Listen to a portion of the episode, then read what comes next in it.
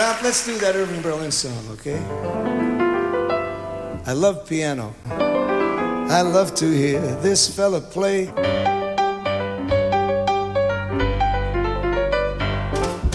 I love the fine way he plays a Steinway. This is Lee Habeeb, and this is Our American Stories, and you're listening to Tony Bennett. And by the way, you're listening to the late and great Ralph Sharon on keyboards, and listening to Bennett and Sharon do their thing over the last, well, many decades they played together. If you've ever seen them together, it's seeing just, well, musical perfection. And our next story is about a brand name we all know, speaking of pianos, Steinway. But a man you don't know, Henry Steinway. Because on this day in history in 1871, Henry Steinway passed. And all of our histories, by the way, are brought to us by Hillsdale College, the best place and the finest place to study all the things that matter in life, all the things that are beautiful in life. And if you can't get to Hillsdale, Hillsdale will come to you with their free and terrific online courses. Go to hillsdale.edu. That's hillsdale.edu. In the end, the story we're about to hear is a story about resiliency and a man's search for freedom. Here's Greg Hengler.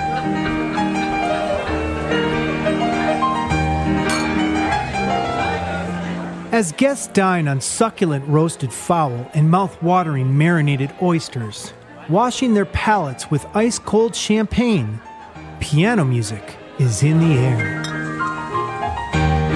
The occasion is the opening of the new Steinway factory in New York on April 1st, 1860.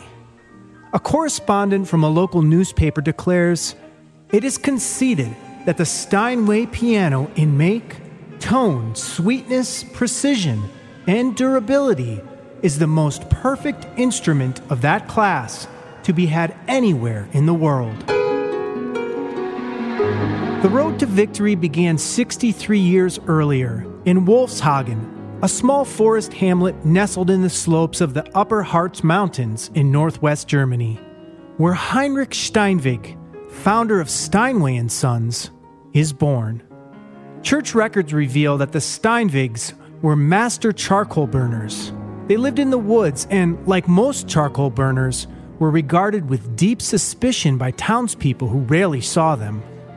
Steinweg's childhood is marked by many tragedies and twists of fate.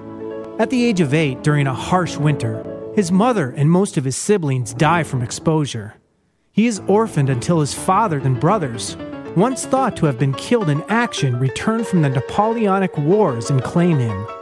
Then, at 15, he is orphaned once again, penniless and living on the streets. He seeks refuge in the German army. Two years later, he is fighting against Napoleon at the Battle of Waterloo on June 18, 1815. Family legend has it that when an advance is made on Napoleon, the charge is signaled by a lone bugler, Heinrich Steinweg. According to this tale, he is awarded a bronze medal for bugling in the face of the enemy. When not heading off to battle, he is in the barracks making mandolins and other instruments and occasionally striking up a tune with the military band. After six years of military service, Steinweg begins an apprenticeship with his church's organ builder. He is also introduced to the piano through his Jewish friend Karl Brand. Steinweg learns to build a piano by copying Brand's. As he changes the pipes of church organs, he becomes interested in notes, octaves, and chords.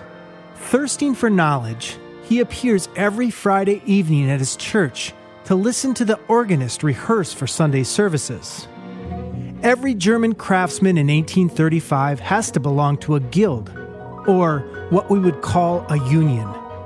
Since Steinweg doesn't have a master craftsman diploma as an instrument maker, he's not allowed to build pianos officially, so he becomes a cabinet maker. But he's still very much interested in building instruments. Here's master piano builder Chris Mana. He has restored, uh, I think, many instruments. He have seen them, he have compared them, and he has made his own uh, concept, his own piano. At that time, for him, who was better than the instruments he has seen around him. Apart from being skilled in working with wood and special tools, building a keyboard instrument requires musicality and a complex knowledge of mathematics and physics. But Steinweg relies on intelligence and intuition.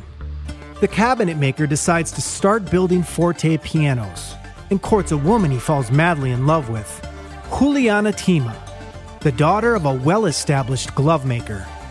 For the wedding, Steinweg wants to impress Juliana with a very unusual gift. It sounds wonderful. In 1835, he gives his bride his first square piano that he designs himself. Here's Heinrich Steinweg's great great grandson, Miles Chapin. That is consistent a little bit with this image of a businessman. I mean, if, if your first product is very complex and technically complicated, you don't want to sell it because it might break, in which case your reputation is ruined before it's even been made. So for him to take his first piano and give it to his wife, I think that's wonderful.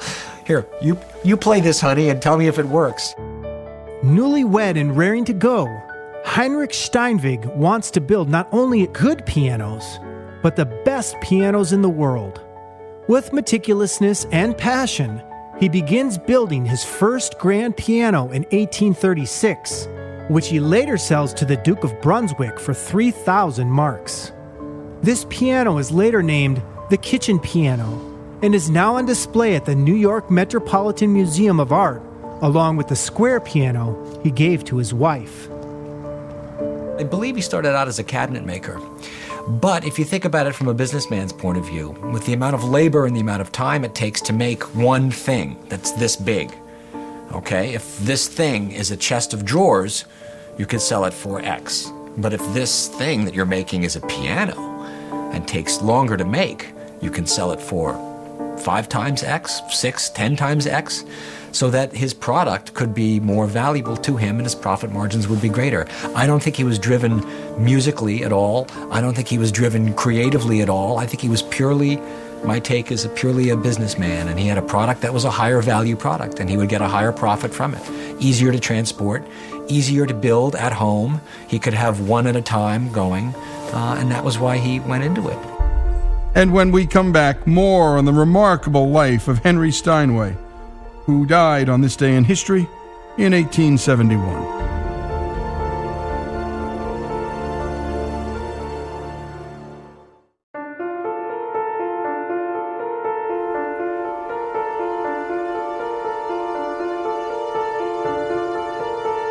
And we continue here on Our American Stories with the life story of Henry Steinway. And let's return to Greg Hengler and to where we last left off. Heinrich Steinweg's first grand piano is an enormous success. To meet the growing demand, Steinweg decides to train his young boys. Even his five year old has to help out in the workshop. His musically talented daughter Doretta is only allowed to watch. The crafts are strictly for men. With the help of his sons, Steinweg can make 10 to 12 instruments a year. Then in 1848, riots engulf most of Europe because of political instability and economic uncertainty, spawning movements towards socialism. Heinrich's second son Charles is on the front lines in the fight for the people's sovereignty against an absolutist prince and the civil liberties for the Christian middle class. The socialist revolution fails to produce a redistribution of wealth, land, or power, but it does paralyze businesses throughout Europe, thereby encouraging businessmen like Heinrich Steinweg to consider leaving. Fearing reprisals for their son, Charles leaves Germany and sails to New York City in 1849, where he is to find a safe haven for both himself and for the Steinweg piano business. In June 1849, Charles lands in New York, the heart of professional music making in America and of America's piano industry.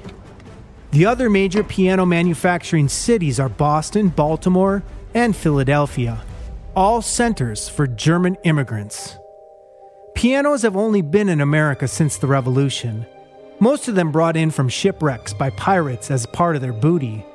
The rest were imported by John Jacob Astor, the German millionaire fur trader who occasionally bartered furs for pianos. Six weeks after his arrival, Charles writes to his family for the first time, praising the quote, progressive spirit of America, unquote.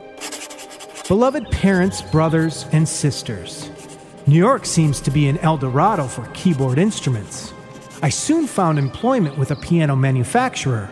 It's a pretty well paying job. The growth of wealth in the United States promises great opportunities for piano manufacturers. You'll hardly believe it, but in nearly every household there's a piano. Family music is part of daily life here. Be courageous and do not hesitate for too long. Frustrated by an assortment of government regulation, interference, and unjust taxes, tens of thousands of Germans leave their homeland and flee to America.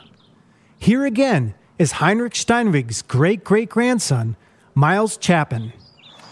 It was a time of great political upheaval in Germany, uh, in Europe, all through Europe. Um, it was not a climate conducive to business. And the Steinways, if anything, were businessmen. And Heinrich, if anything, was a businessman. And he lived in this small town in the Harz Mountain region, Seesen. And he made his pianos one by one at home. But to sell them, he had to take them places, and to take them places, he had to cross borders. And when he crossed borders, there were tariffs, there were added costs that weren't going into his pocket, and he was ambitious. I think he just decided rationally to leave Germany to set up a shop in New York City.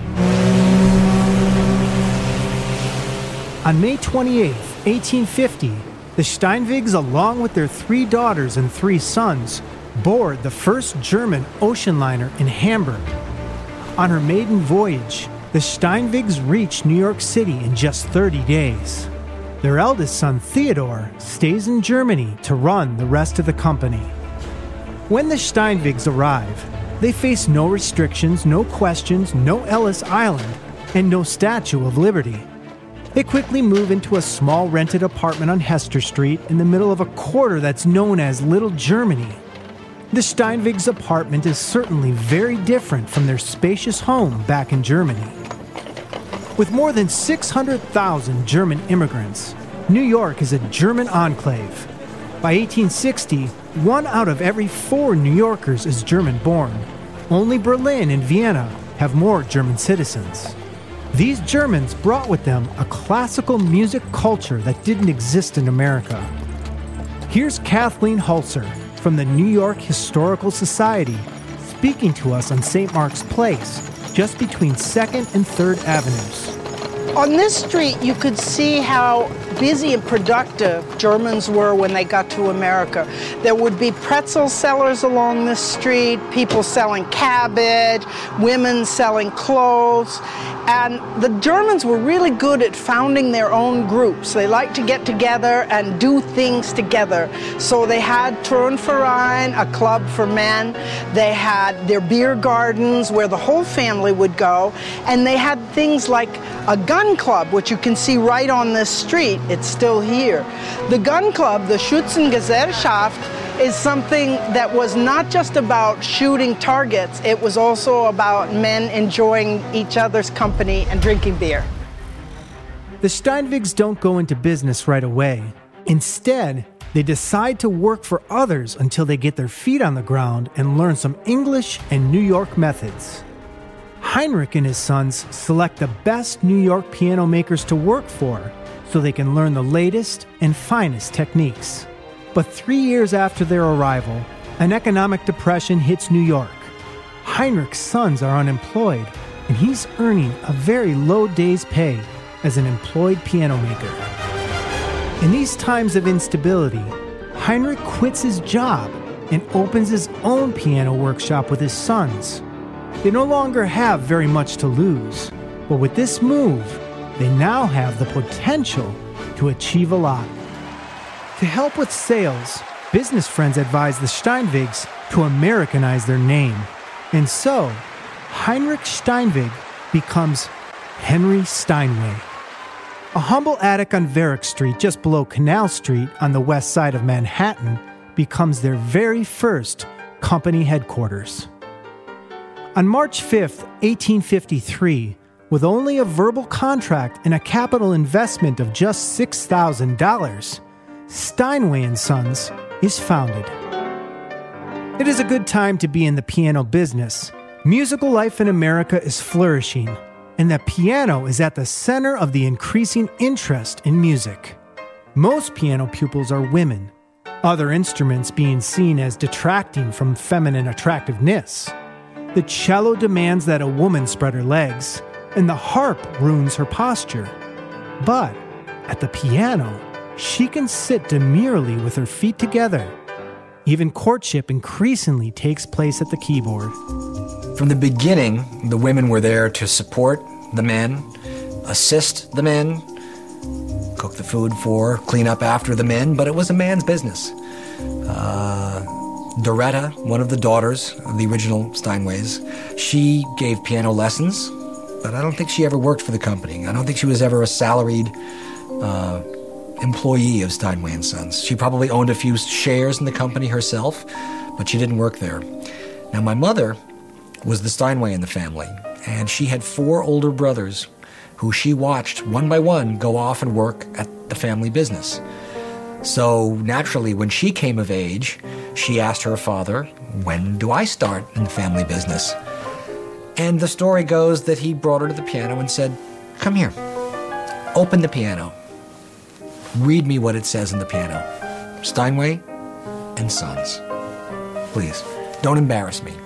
There's no women at Steinway and Sons. Even my secretary is a man. Close the lid of the piano. Forget it. Here's Andy Horbachevsky, Vice President of Steinway and Sons New York.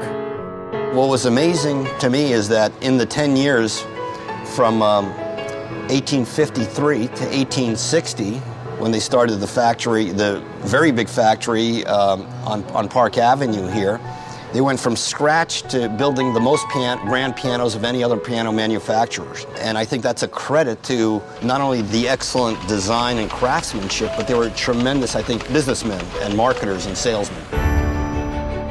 And what a story this is the Steinwegs becoming the Steinways. It's a classic immigrant story. There were no restrictions here in America, there were no questions. And so they parked it down on Hester Street and then in the end, Varick Street. And these are streets you know if you know that particular part of New York City. And when we come back, we're going to continue with the story of Henry Steinway and this remarkable family business. He died on this day in history in 1871. And again, our This Day in Histories are brought to us by the great folks at Hillsdale College. I urge you all to go to hillsdale.edu to check out all of their free and online content teaching there is remarkable. Their Constitution 101 class, let's just say I learned more watching that class than I did at three years at the University of Virginia Law School about our own Constitution. Henry Steinway, The Family Story, continues here on Our American Story.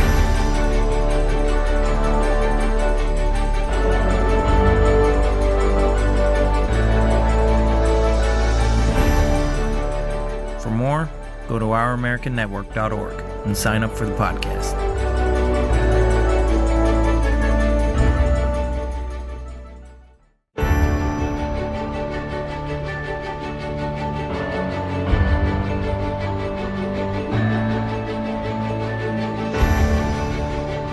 And we continue here with our American stories and with the story of Henry Steinway. Let's return to Greg Hengler and pick up where we left off. Each Steinway Sons grand piano is handcrafted and comprises 12,000 individual parts assembled by as many as 450 people. The process takes over a year to complete. Although it's always the same construction plans and materials, no two pianos ever sound alike. Steinway grand pianos all have their own individual sound and personality. Here's Lang Lang who is considered by many to be one of the finest concert pianists of all time. Lang compares the best pianos to great actors for their ability to convey extremes of emotion and attitude. It was the flamboyant pianism in a Tom and Jerry cartoon, he says, that originally drew him to the instrument. I had a great privilege to go to um, both uh, factories in New York uh, and in Hamburg. And uh, um, it's a big monster, right? I mean, it's huge. But when they start working, almost like you found that they're, they're working on a Swiss watch. It's so detailed, everything's so precise, like they're making a violin or making some smaller item, not like, you know, you wouldn't imagine when you go to the factory. That's the factory of producing a piano, um, such a big monster, you know, and, and that precise work really transferred uh, to, um, to the sound. There is a unique person in Steinway's factory, the one who makes the final tuning for all pianos before delivery. With an expert touch, he can quickly discern the questionable keys and makes chalk marks. Then he patiently adjusts the hammers to achieve the perfect string strokes. Because of his acute gift, he is known as Steinway's ear. Walter Boot is the heart and soul of Steinway and Sons and has been working in the piano factory in New York for over 50 years. Not a single Steinway piano leaves the building until it satisfies his absolute hearing. Here's Walter Boot, Andy Horbachevsky, and Miles Chapin. My job is to even out the tone. I get the piano, the piano is all done, ready to go to somebody's house. And I like fine tune it. I listen to it, I play it, I make it all the sound even, so I'm happy with it. When I'm happy with it, I know you're going to be happy with it. I love working with Steinway. Steinway is my whole life. I'm the oldest working person in the factory right now. They call me Uncle Wally because I worked here so long. When the piano come here, it looked like a piano. When it leaves, it sounds like a piano. So I put the the love into the piano.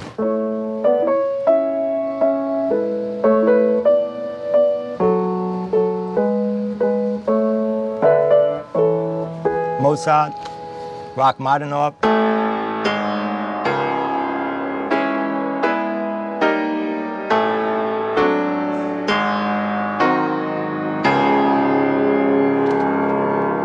We go through multiple tunings, multiple regulations, multiple voicings. So it is a, a really a circle of refinement. We're constantly trying to get that last ounce of, of tone out of it. We will baby that hammer. We will pull out as much as we can. In the early days, Henry Jr. was the mastermind. Um, C.F. Theodore Steinway was back in Germany and he was still making pianos and he was working on his pianos. And there's a correspondence back and forth between uh, Brunswick and New York. And they were trying out different ideas.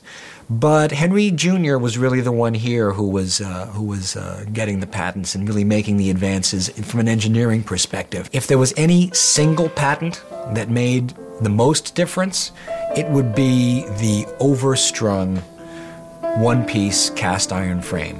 That's what differentiated the Steinway piano in its day. It was the first piano company to bring a grand piano with a one piece cast iron frame to market successfully. They first showed it in 1867 in Paris.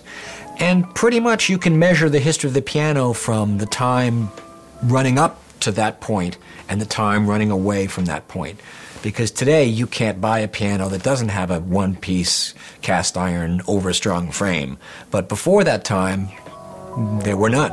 And they were the first, and they had a patent on it. Together with his sons, Henry Steinway's credo is the same as ever to build the best pianos in the world.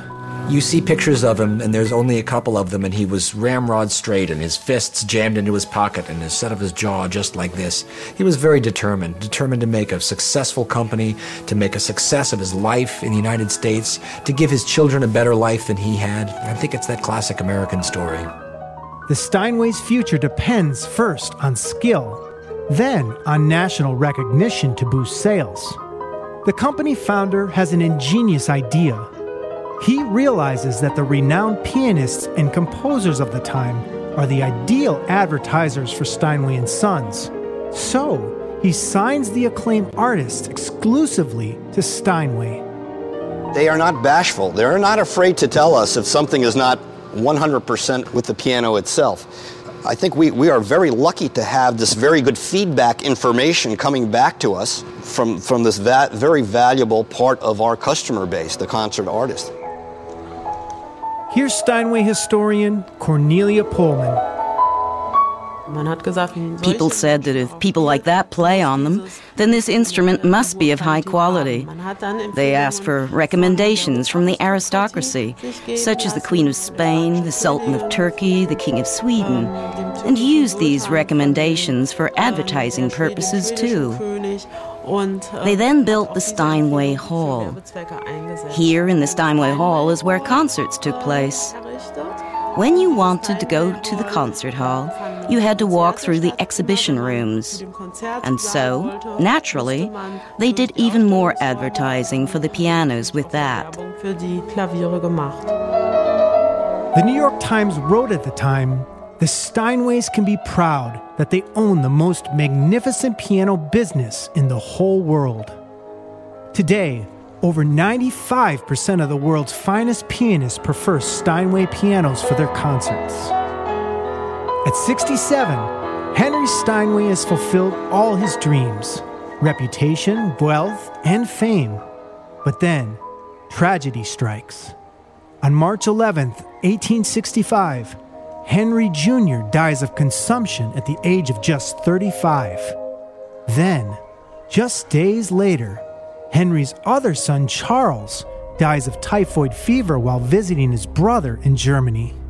Must have been devastating to Henry Steinway. I mean, to lose not only one son, but two sons. I mean, of course, that was an era where people died more easily. You didn't live as long, and children died. But it was very, very difficult for him, especially you know, being an immigrant. I mean, his whole family he brought with him. They were here, and when it's diminished by two, well, he did have the one son back in Germany, but when it's diminished the number that are in New York by two, that was when they wanted to bring C.F. Theodore over to, you know, strengthen the family. It is William's job now to keep the family business running. He writes to his brother Theodore in Germany that they desperately need him in New York. Theodore leaves his successful business in Germany, and three weeks later he arrives in New York. Brothers William and Theodore form the perfect company management. Theodore invents groundbreaking features for grand piano mechanisms, and William knows how to sell them. Their success starts spiraling. And what a story, and it's so hard to comprehend losing two sons in such a short period of time, especially with a family business, one with real specific knowledge and drive. When we come back, we'll continue with the story of Henry Steinway, who died on this day in history in 1871. Get more at OurAmericanStories.org and sign up for our weekly newsletter.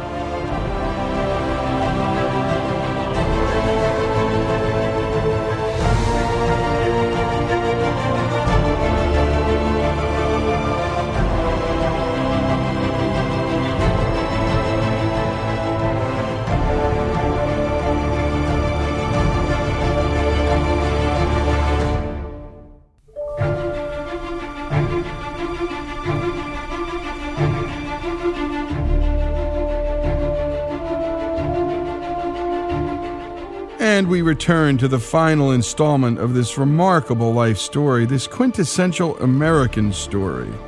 And we heard in the beginning, fleeing Germany because of so many restrictions, and coming to America to just do, well, do what the Steinways do make a great product. And now, Greg Hengler with the final part of the story of Henry Steinway. Here again is Henry Steinway's great great grandson, Miles Chapin. The skill set, the way that the talents of the sons meshed, is really what made the difference. Because on the one hand, you had C.F. Theodore Steinway engineering the piano differently. But then on the other hand, you had his brother, William Steinway, who was changing the way you sold pianos, changing the marketing of pianos. And so when you had a company that had a demonstrably finer product, coupled with uh, a CEO, a corporate officer, who knew how to sell that product and was innovative in the ways he was selling that product, boom, it came together and it just made a, a, a sum greater than the sum of the parts. Then, in 1863, those parts were attacked by the Manhattan Workers' Union strikes, disrupting Steinway piano production. When the Furniture Makers Union decided to target the piano industry, Steinway was the biggest, the, had the most prominent name, and they decided to target Steinway and Sons. I think William Steinway was tremendously surprised by that. Surprised, insulted, nonplussed, and he was shocked. Uh, his workers say he treated them as if they were his children. I mean, he had a very patronizing, in the best sense of the word, attitude towards his workers. He felt that he was their patron, he was their father figure. Um, at that time, he had a country house out here in Bowery Bay in Queens. And I think he had a revelation one day. He said, Wait a minute, New York's over there. I have a house here. Here's all this land. The water, the ocean is right there. I can bring my raw materials in here. I can move my factory here. And I think he deliberately set about doing that, buying the acreage out here, um, moving the company out piece by piece, digging the tunnel underneath the East River. You know, the Steinway Tunnel was the first tunnel under the East River. I took it this morning when I took the subway into Manhattan. The number seven train goes through the William Steinway Tunnel. To get the workers out of the social unrest and union riots in Manhattan, Steinway has his Steinway Village built in Astoria, Queens.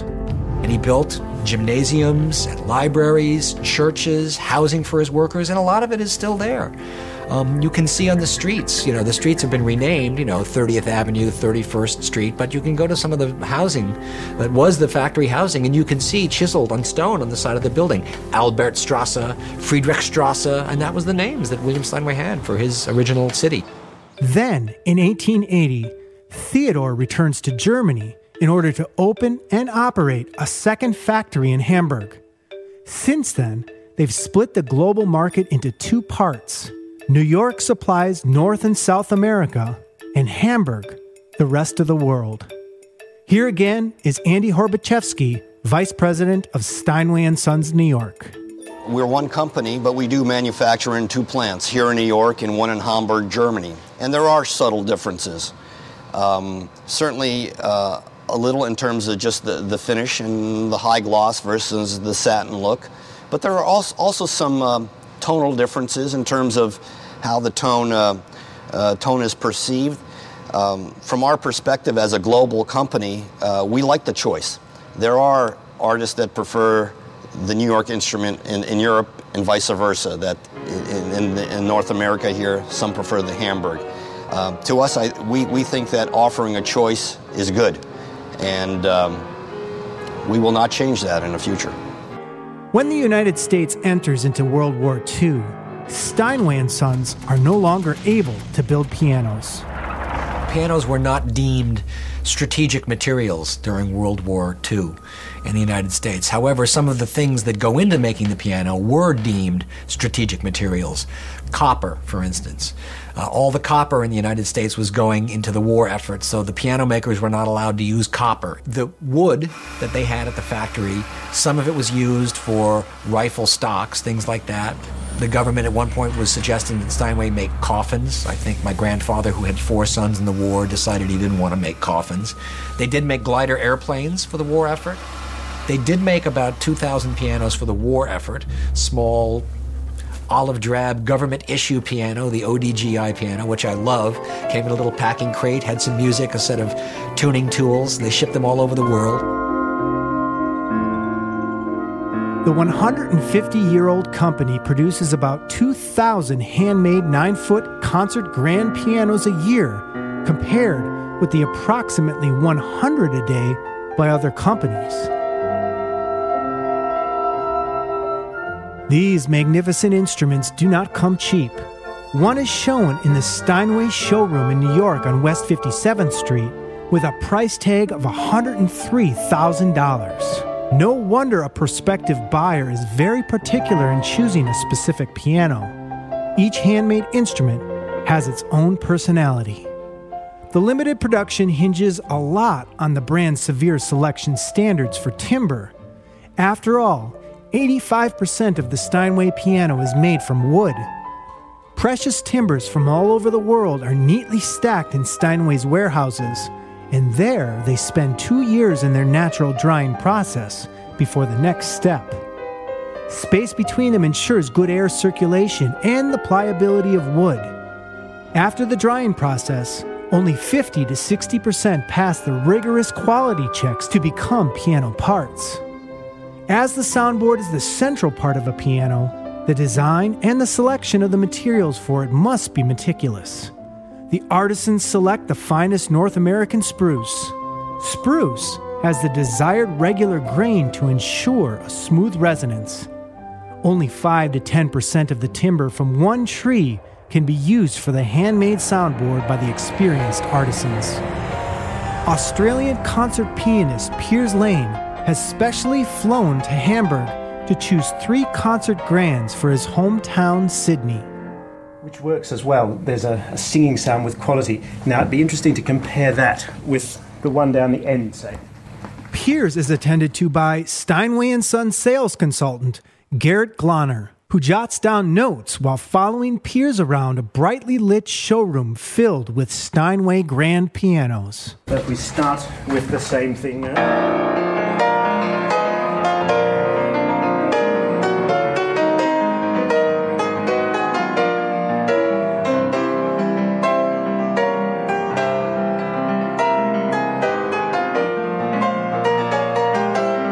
don't feel it's got the same fineness of quality as the other one in the tone. But let's try some Mozart.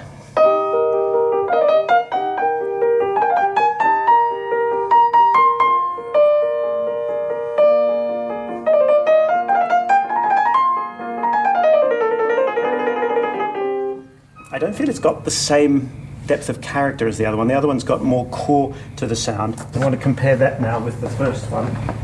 After a sound test marathon of six and a half hours, the pianist makes his selections. It's interesting because it makes me play it in a slightly different way, this piano. How do you feel, Garrett? The middle one is a kind of a mix of both. It's true. But yeah. uh, if I should use the term noblesse, yes. I would find it most in this one because this one. there's yeah. some extra I agree. glimpse on yeah. on each note, and I think yeah. it has a beautiful cantabile. I like the balance of the piano. Exactly. It feels, you know, even across the whole range.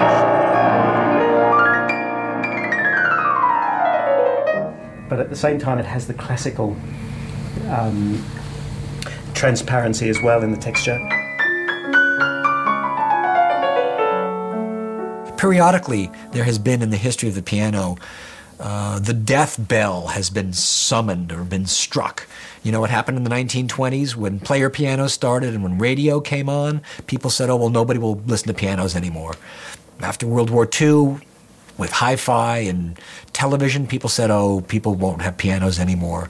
In the 50s, with electric pianos and Hammond organs, oh no, people will never need pianos anymore.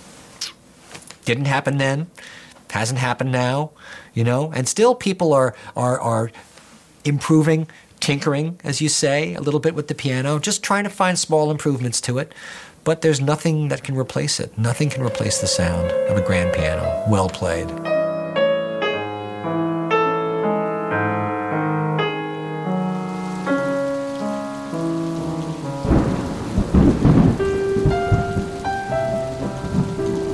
After 75 years, in 1871, an unusual life journey comes to an end. A journey that took the orphan from the Harz Mountains in Germany to the highest highs of music in America. Courage, perseverance, and family were his strengths. After 150 plus years of turmoil, feuds, depressions, wars, competition from the Far East, nothing has silenced the Steinway sound, even if what Steinway is now selling is its past rather than any technical innovation. A New York Times reporter referred to the Steinway factory as a resilient treasure in a city that wonders whether it has lost its soul. With his Steinway and Sons piano, Henry Steinway has made himself immortal. I'm Greg Hengler, and this is Our American Stories.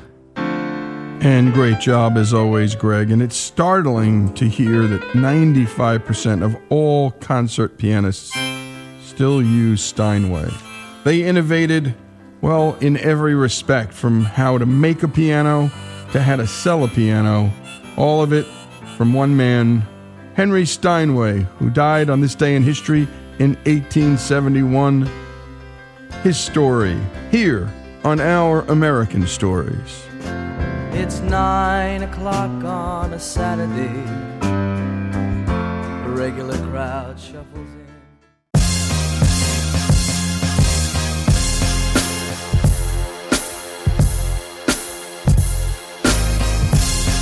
This is Lee Habeeb, and this is Our American Stories, and we tell stories about everything here on this show, including sports. And my favorite sport, hands down, is basketball. Something I've always played all my life, and what I've loved about it is just, well, wherever you are, you can walk onto a court, pick up a game, and all you need is a ball, shorts, and a t shirt, and you're running. And whether you know who basketball star Pistol Pete Maravich is or not, or maybe you're not even a fan of basketball, our next story is one you're not going to want to miss. On this day in history, Maravich set an NCAA Division I record with 69 points in a 106-104 loss to Alabama. And all of our This Day in Histories, by the way, are brought to us by the great folks at Hillsdale College. Go to hillsdale.edu to sign up for their free and terrific online courses. And let's begin with a simple question Who's Pete Maravich? Excitement, enthusiasm, greatness. That was Pete Maravich. He was unstoppable. It was as if you had melted down all 12 Harlem Globetrotters and then filled up this skinny six-six white frame with everything they had. Everything just stopped. It was like, wait a second. Did he just do what I think he did? You were never quite sure what he was going to do with the ball in the open court because he had a thousand moves to either shoot it or pass it. Give him that much room and he'll burn you. He faked with his right hand like he was going to the player on his left, and he just whiffed it, and then he hit it, tipped it with his left hand to the player on his right. He went in for a layup, and the officials called traveling. And Pete went crazy. He went to the official and said, You can't call that. You've never seen that move before. Nobody handled the ball better than Pistol. But he wasn't just satisfied with that. He had to put a little show on for the fans. I asked him once if he'd ever played a perfect game. He said no, but I'm going to. So some night I'm going to take 40 shots and I'm going to make them all. He was an entertainer at heart, and his ability to pass the ball and dribble the ball and do outlandish things on the court, which sometimes even overruled the game, that was Pete Maravich. And Pete Maravich was born on June 22nd, 1947, in a small steel town in western Pennsylvania. His father, Press Maravich, was a local basketball hero himself, who logged a short career as a pro. Press's skills became the foundation of his son's greatness. When I was seven years old, my dad sat me down and he said, Pete, if you'll listen to me, you might be able to get a scholarship in basketball because we can't pay your way. And maybe you not only get a scholarship, but maybe you'll go to the pro level and you'll play on a team that wins a world championship. And you'll make a million dollars playing basketball. And they'll give you a big diamond ring and it'll have your name on it and say world champions. And to a seven-year-old, my eyes lit up. And I said, Dad, that's what I want. He said, if you let me teach you, you just commit. You dedicate your life to basketball, and that's all you have to do. And you'll live happily the rest of your life. And that's what I did. I became a human basketball. I was a basketball android. And that he was. There's always those great clips of seeing Pistol Pete walking down a street, twicking that ba- basketball on his finger. And you knew he slept with the ball. He was the ball. Pete's father knew exactly how to pull his son's heartstrings. Let's take a listen. Pete would come on the court in the backyard and say, Let me shoot, give me the ball. And Press would say, No, go back in the house, you're too small. And Press said on one occasion he'd left the ball on the court and went back in the house and looked back through the kitchen window and he saw that Pete had slipped onto the court, picked up the ball, and started shooting. And Press says, I knew at that moment I had him. It was like his dad was dangling something out in front of him and would intrigue him, and Pete would get interested in it, and then his dad would take another step and then another step until he was hooked and he was obsessed by the game of basketball. When he was 12 years old, he opened the window to his room, jumped out of the window, and spent the night in the woods cuddling a basketball. When Press was at the wheel of the car, Pete would sit in the back seat by the window, put the window down, and as Press drove slowly, Pete would dribble the ball. Now, I mean, that's an eerie connection with basketball. You bet. And according to NBA.com, when Pete was only 11, get this, he made 500 consecutive free throws one evening after school. Try that. Just give it a shot. See how long it takes you to make 500 straight, like mm, forever. And he stopped only when it became too dark to see the rim that was illuminated only by his father's flashlight. In 1956, the Maravich family moved to South Carolina, where Press would coach Clemson's basketball team. While Press built a reputation in the ACC, Pete was building one of his own, playing on the high school varsity team as a 12 year old. In 1959, he threw a pass between his legs, and the crowd went berserk. It was a small crowd, but they went nuts.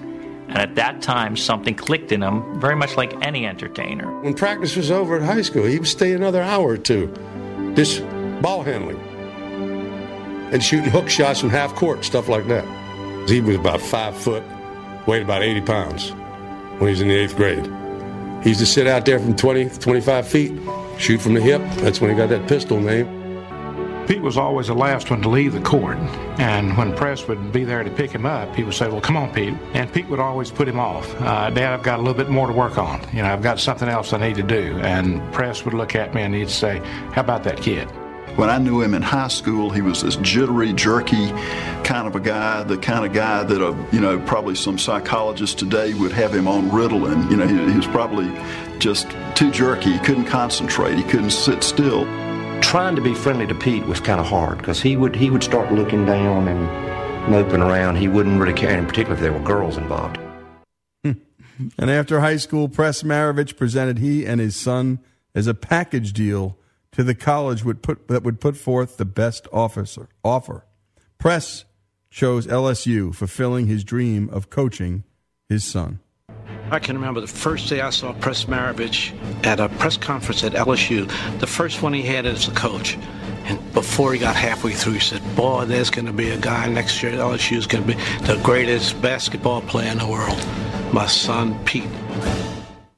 Now, as you can imagine, if you know anything about the SEC, selling basketball in a place like LSU, well, that's just funny. I mean, football in Death Valley, in that stadium, that's religion itself, practically, as close as one can get. When we come back, how Press and Pete turn LSU into a basketball powerhouse and put LSU on the map for hoops, not football. More on this day in history, celebrating the life of Pistol Pete Maravich. You won't believe the rest of this story.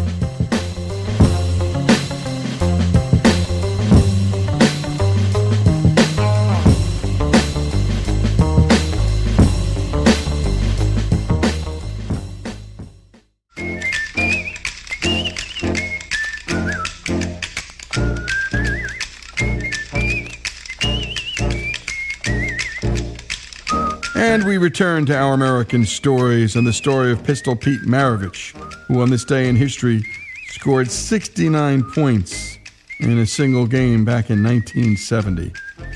And as one of the commentators had said early on in last segment, Pistol Pete Maravich was all of the Harlem Globetrotters wrapped into one human being. And it's true. Well, back to the story. It was an almost impossible feat back then, as I had indicated, to sell basketball in a place like Louisiana and LSU. But with Pete, anything was possible. It wasn't until Pete showed up on campus and started playing that, I mean, it was like the word spread like wildfire that here was a bona fide superstar. and it'd be five, six thousand people would show up at a freshman game just to see him. And then they'd have the varsity game, and it would be like six, seven hundred. And that was Jim Carville, by the way. You know him from his political commentary. He was also an LSU alum. After averaging 44 points on a freshman team that lost just once, and again, I said 44 points, that was his average day. Pete joined his father on the varsity team in 1967, where he dominated the league and filled stadiums with enamored fans. But receiving his father's approval was what Pistol Pete craved most of all. Those of us that were close to press could tell how proud he was of Pete. And behind Pete's back, he would just say glorious things about Pete. He would never tell Pete that he was that great. Part of what Pete was searching for was his father's approval, and I don't think he got it very often. And it's interesting, withholding some of that approval and love made him strive more. And I'm not saying that's what we should do as parents all the time, but sometimes perhaps we shower our kids with a little too much praise. And finding that right balance, I think that's what we all struggle with. While Pete and his father interacted on the basketball court, his mother, Helen, well, she struggled with the crowds and rarely went out in public. The sad thing about that was when she was in public, she was just absolutely marvelous. A wonderful lady, but she just, I think, crawled within herself. Well, his uh, mother was an alcoholic. I don't think uh, anybody identified that problem at the time. Nobody talked about that problem at the time but uh, you could put things together. You could.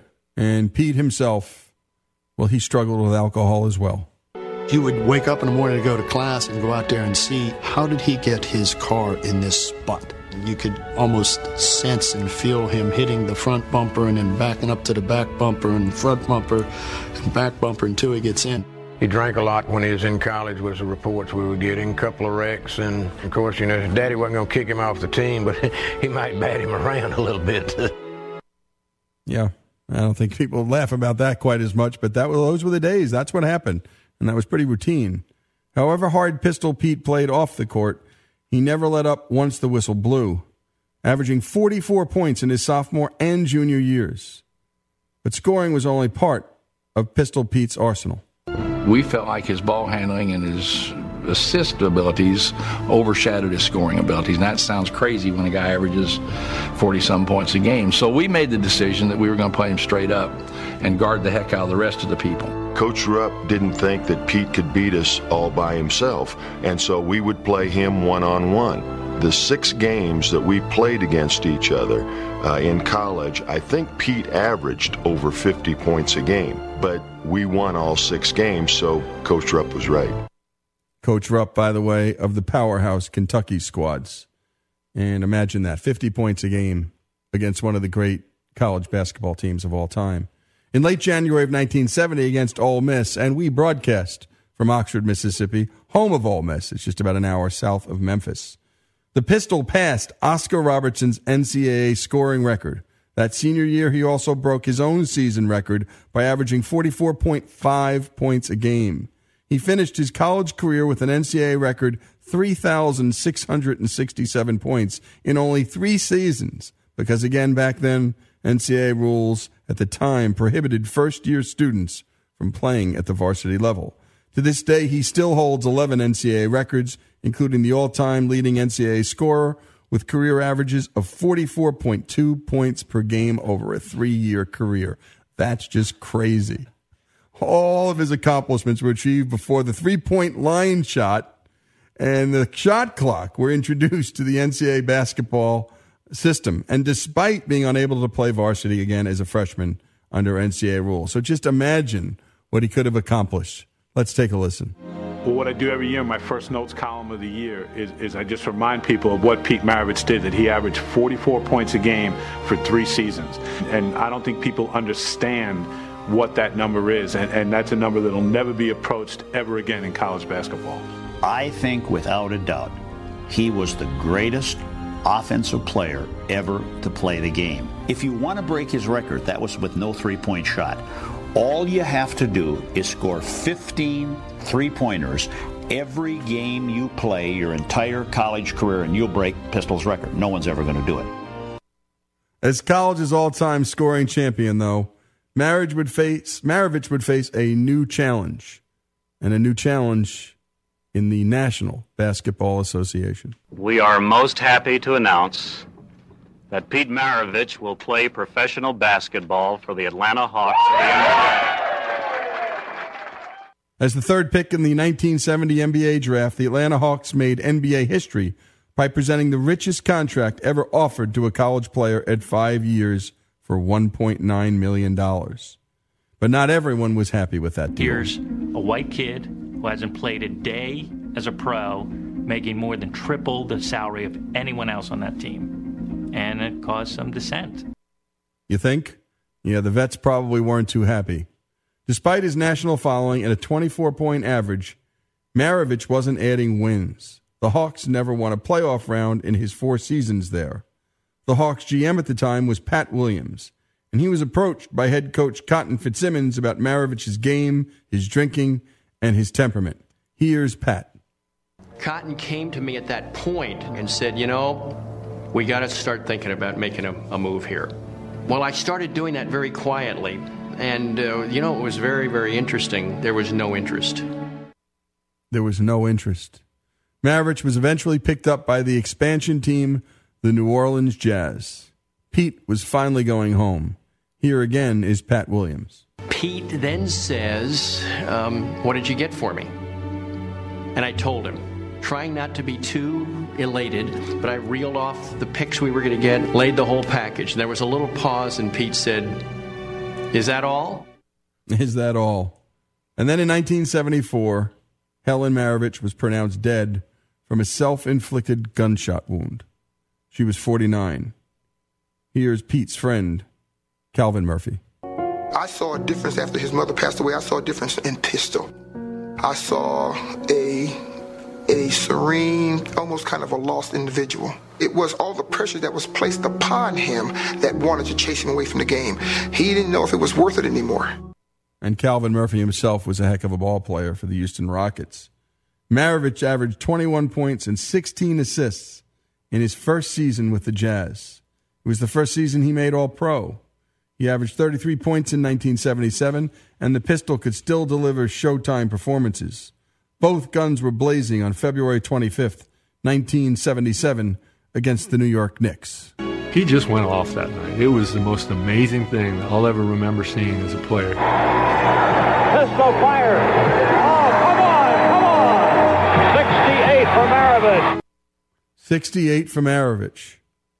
That game is bettered by six other players only in NBA history.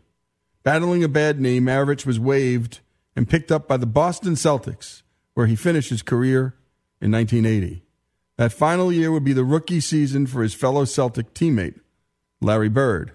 Unfortunately for Maravich, his last year would be the first year the three point line was instituted, a line from which he shot 66.7%. Maravich was 33, and the next couple of years without his passion, the fame, and his identity, it would be sheer torture. According to Pete, these were the darkest two years of his life. He basically holed up in the house. He was incredibly depressed, and he spoke about it as if he was a drug addict going through withdrawals. And the withdrawal was the attention and the love that he had for basketball. But Pete Maravich was about to be released from his demons. How he gained his freedom surprised all who knew him. In 1982, the depressed and lost son of a basketball father found someone else to believe in. Pete Maravich believes that God spoke to him audibly.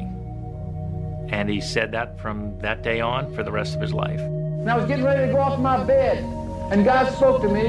He spoke to me audibly, and he said, Be strong and lift thine own heart. It reverberated through my room. I'll never forget it as long as I live, just like I'm speaking in this microphone. He was not in my spirit, he was outside. He had not come in yet. And that's the voice of Pistol Pete Maravich. And he'd found Christ. And when we come back, the rest of this remarkable story Pistol Pete set the NCAA D1 record in 1970, scoring 69 points in a single game. And all of our This Day in Histories are brought to us by the great folks at Hillsdale College. Go to hillsdale.edu to learn more and to sign up for their free and terrific online courses. More on the life story of Pistol Pete Maravich after these messages.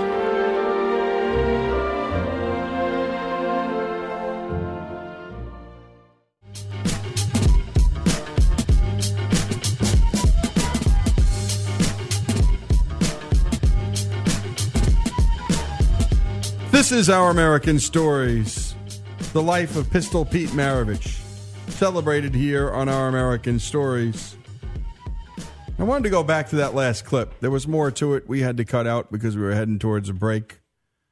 But, you know, as we had said, Maravich was about to be released from his demons, and he gained his freedom, well, from a surprise place. No one expected it.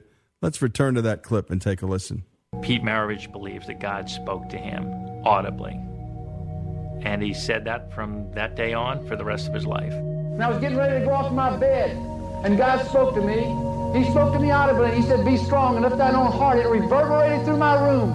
I'll never forget it as long as I live, just like I'm speaking in this microphone. He was not in my spirit, He was outside. He had not come in yet. God spoke to us personally. And a lot of people can't understand that. I don't understand it.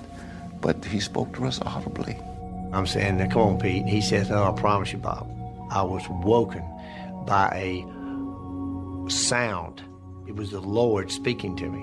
And at that time, he dedicated his life to the Lord.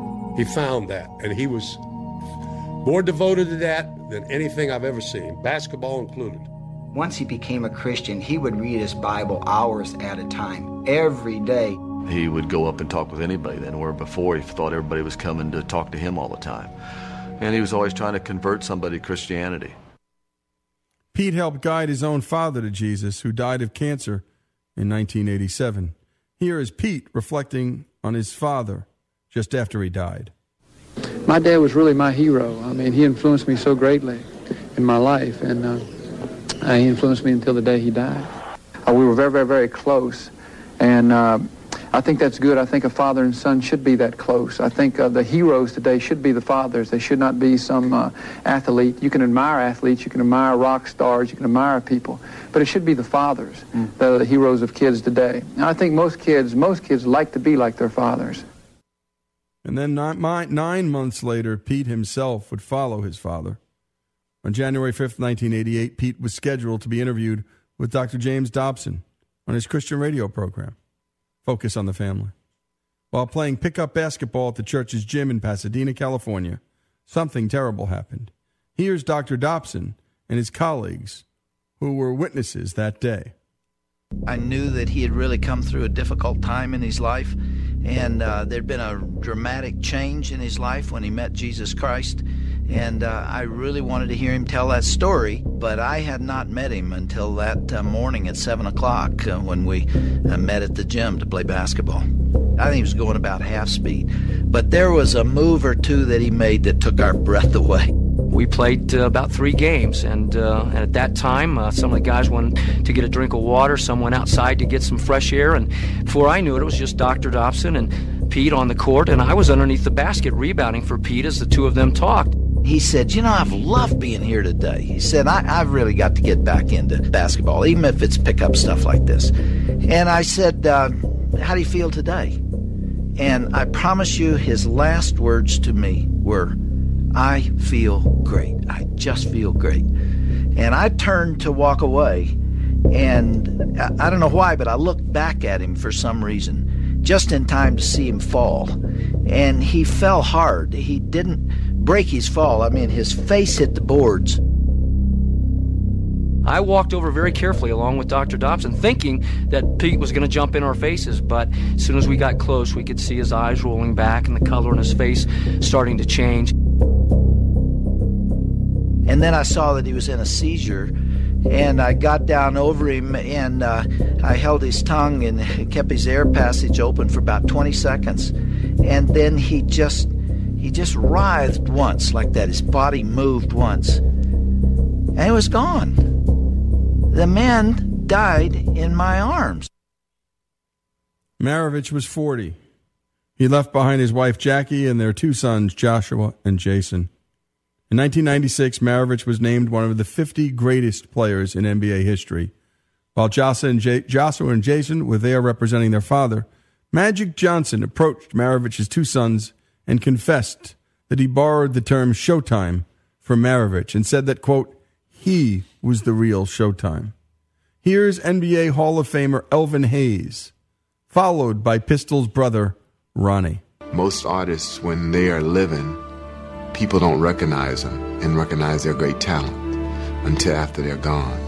And I think this is what really happened to Pete Maravich. It seems like to me everybody wants to dwell on the sad times or depressed time.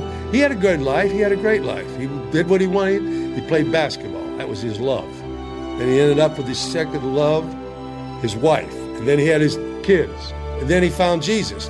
I think he died a happy person. If he was alive today, he would probably be walking down Bourbon Street handing out leaflets for Jesus. He got one person out of a thousand, he'd be happy. Yep, that sounds like Pistol. He was a great he was like a great singer with a style all his own, a pacing that was different, a flair for the unusual, said Los Angeles Lakers legendary announcer Chick Hearn. NBA great Paul Westphal said this. He was an artist. His canvas was the court, and his brush was the basketball. And NBA legend Elgin Baylor declared, quote, Jerry West was the best I ever played with, and Pete is the best I've ever seen. Here's another NBA legend, Bill Walton, reflecting on the pistol and the no three point line while he was in college. Amazing about Pete 44 points per game, career for three straight years in an era with no three point line. Dale Brown, who coached at LSU after Press and Pete were there, Dale Brown went back and charted all the games with the with the running score. You know, Maravich free throw, Maravich 22 foot jumper, Maravich layup.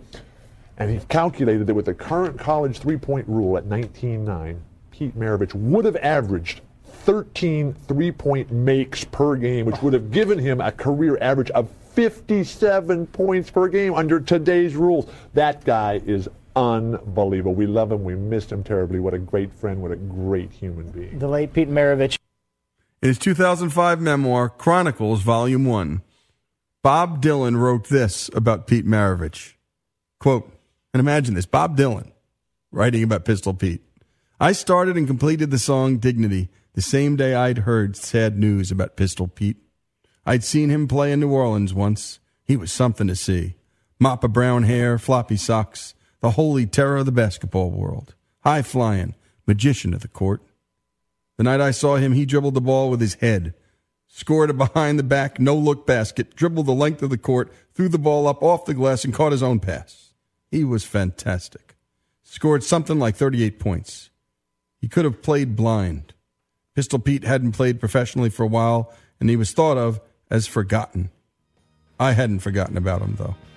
Some people seem to fade away, but then when they are truly gone, it's like they didn't fade away at all. And we're going to leave you with that song by Bob Dylan, because on this day in 1970, Maravich set an NCAA D1 record with 69 points in a 106 104 loss on the road to Alabama. And again, all of our This Day in Histories are brought to us by the great folks at Hillsdale College, the best place to learn all the things that matter in life, all the things that are beautiful in life. Go to hillsdale.edu. Go to hillsdale.edu to learn more. That's hillsdale.edu. Pete Maravich's story, the story of a record breaking night here on Our American Stories. Someone showed me a picture and I just laughed. Dignity never been photographed.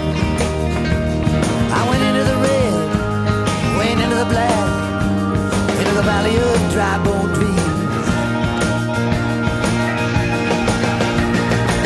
So many roads, so much at stake. Too many dead ends. I'm at the edge of the lake. Sometimes I wonder what it's gonna take to find dignity.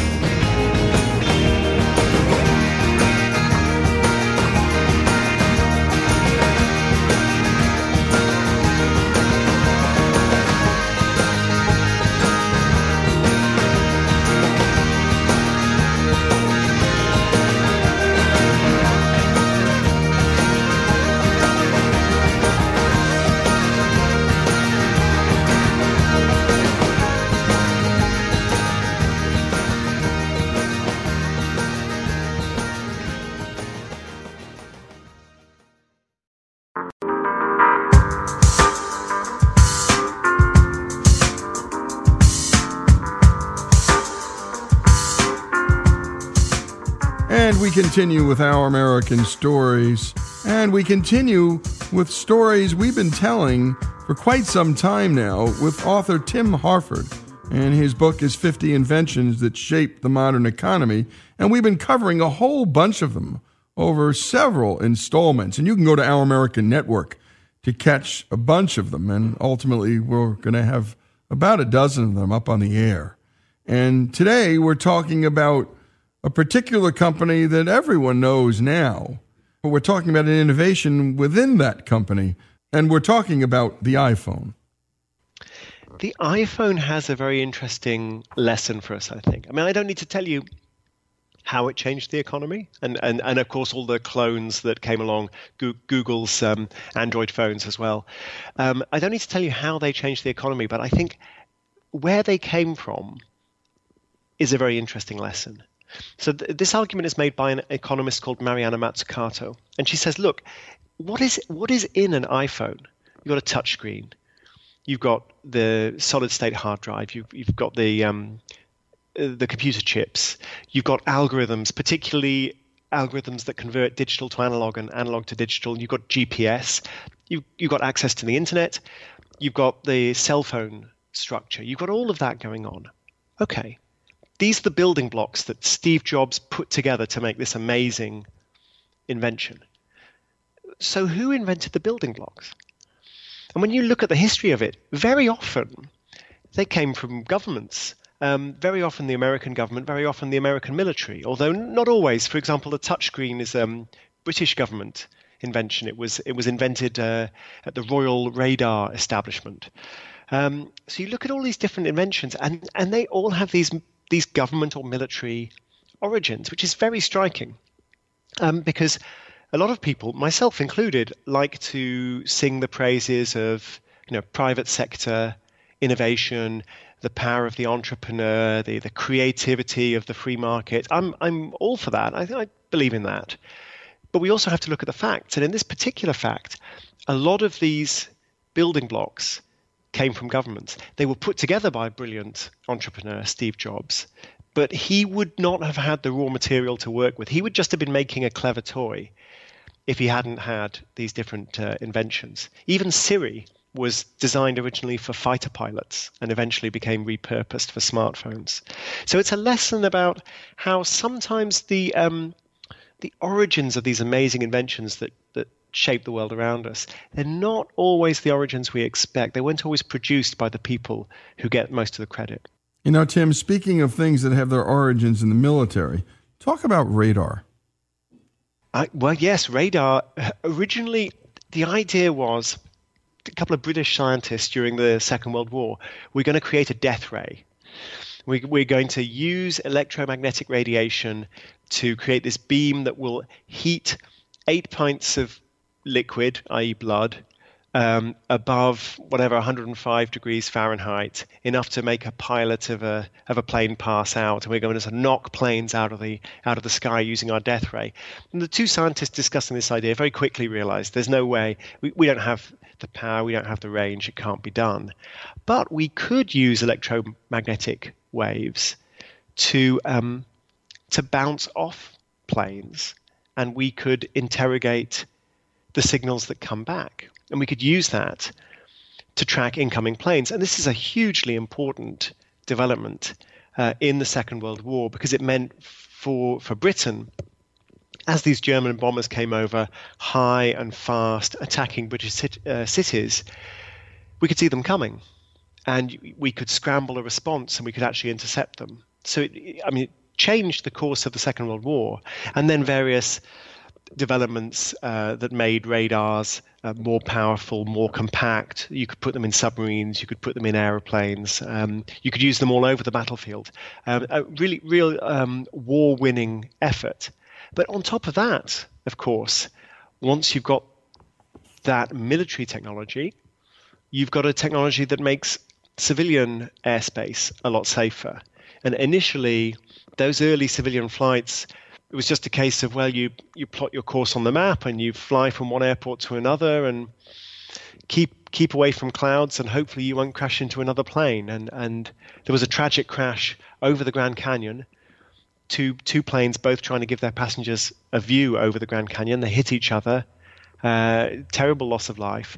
And at that point, people started saying, you know what, we've got this technology, we could use it to track where all the planes are, to run a kind of air, air traffic control system, and to keep everyone safe. And ever since then, uh, air travel has been getting safer and safer and safer, famously safe, no matter how dangerous it may seem when you when you're up there in one of those uh, those thin tubes. And it is partly because of radar. Indeed. And if I could, Tim, TV dinners has to be the way we close. Uh, Okay. uh, uh, inauspicious, but it's here and it's funny. It is funny. I, I, it was originally going to be the washing machine. You might be thinking, well, what's the connection between the TV dinner and the washing machine? Well, lots of people said you have to do the washing machine because the, the washing machine liberated housewives, women who could be going out to work for money, getting economic independence, uh, getting experience at the workplace, fully contributing to society. And there they are, they're stuck at home doing the laundry. And I, I wanted to write that story. I thought it was a great story. But when I looked at the, the actual data and I looked at the research that people had done, I found washing machines did not save women any time.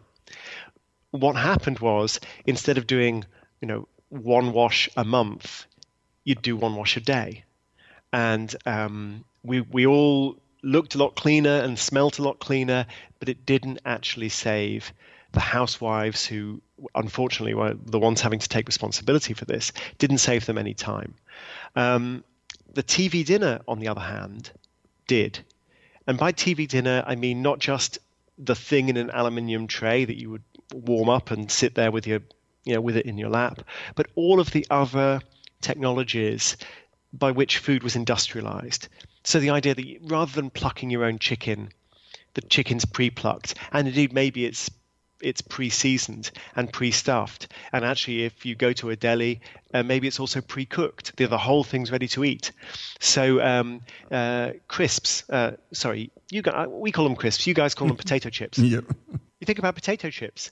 Um, to prepare fresh potato chips to finely slice all the potatoes and to heat up the hot oil and, and all the mess and the risk that that involves and to fry them it's huge huge amount of time and effort but you can buy potato chips in a bag uh, takes seconds you can eat them anywhere.